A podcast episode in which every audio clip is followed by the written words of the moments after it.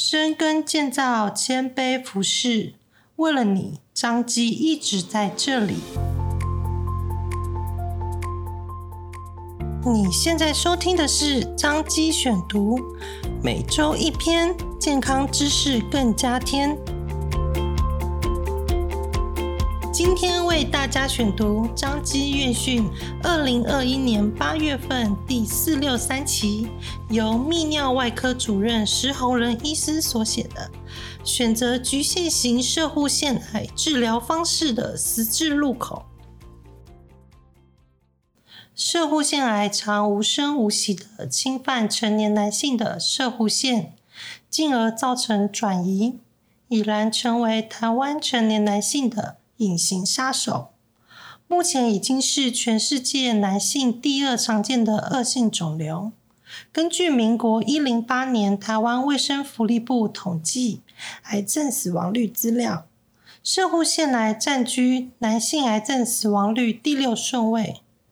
然而，罹患摄护腺癌的病人命运各不相同。有人遍访名医，接受积极治疗，仍不幸于一年内离世；但也有人采取观察追踪，仍然能与癌症和平共处十年。在台湾，因为健康意识的抬头，局限型摄护腺癌的病人比例越来越高。这里指尚未发生转移至淋巴结或其他器官之癌症。本篇文章将借由病人的真实病程与您分享，希望能让你对于局限型射物腺癌的治疗方式能有更进一步的了解。接下来，我们来听两个案例。P 先生，五十五岁，无任何身体不适之症状，在接受健康检查时，发现射护腺指数。PSA 高于正常值，至泌尿科接受一系列检查后，发现罹患局限型射护腺癌，属于高风险族群。甲医院的医师建议他接受根除性射护腺切除手术，乙医院的医师建议他放射线治疗合并荷尔蒙疗法。朋友听说丙医院有最新的微创治疗方式。建议到丙医院接受治疗。他上网查询后，发现有多种治疗方式用于局限型射护腺癌，让他无所适从。再来，R 先生，七十岁，因排尿症状至泌尿科门诊检查，经诊查后发现罹患局限型射护腺癌，属于低风险族群。甲医院医师建议接受射护腺根除手术或放射线治疗。阿先生担心接受治疗后可能发生的副作用，因此无法做出最后的决定。听完两个案例，接下来我们来听听局限型射护腺癌的治疗面面观。治疗局限型射护腺癌，医师会依照肿瘤的侵犯范围。PSA 数值和癌细胞分化程度，将病人分类为低、中、高风险族群。治疗方式包含积极监控、根除性射护腺切除手术、放射线治疗、冷冻治疗、海扶刀和观察等待。传统观念认为，局限型射物腺癌的病人只有两种选择：手术或是放射线治疗。然而，在一些大型研究长期追踪摄护腺癌的进展发现，某些病人即使不接受治疗，终其一生也不会遭受射护腺癌所苦。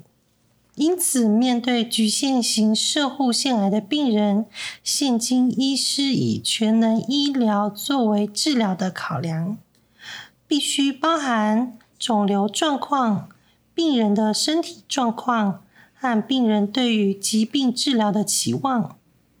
医师提供医病共享决策方案，与病人及家人共同讨论每一项治疗方式的优缺点后，再决定最终的治疗方式。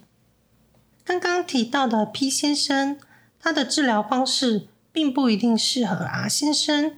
每一个人的治疗方式都必须经过量身定做，让医师与病人共同做出决定。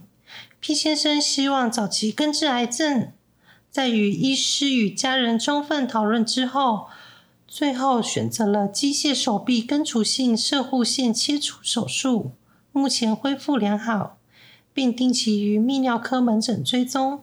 而 R 先生生活工作忙碌，担心接受积极治疗后会造成生活上的影响，因此先接受积极监控射护腺癌的进展。目前已追踪三年，并无疾病恶化之情形。现今癌症治疗已朝向个人化医疗的方向前进，治疗局限型摄护腺癌已经由传统的手术及放射线治疗的治疗观念，转型为依照癌症恶化风险和病人整体身体状况做全人化考量。之后加入基因检测以及生物标志的检测工具，即可针对每一位病人提供最有效以及最无害之治疗方式。希望借由本篇文章，能让你了解局限型摄护腺癌的治疗方式。有问题，欢迎至泌尿科门诊做进一步咨询。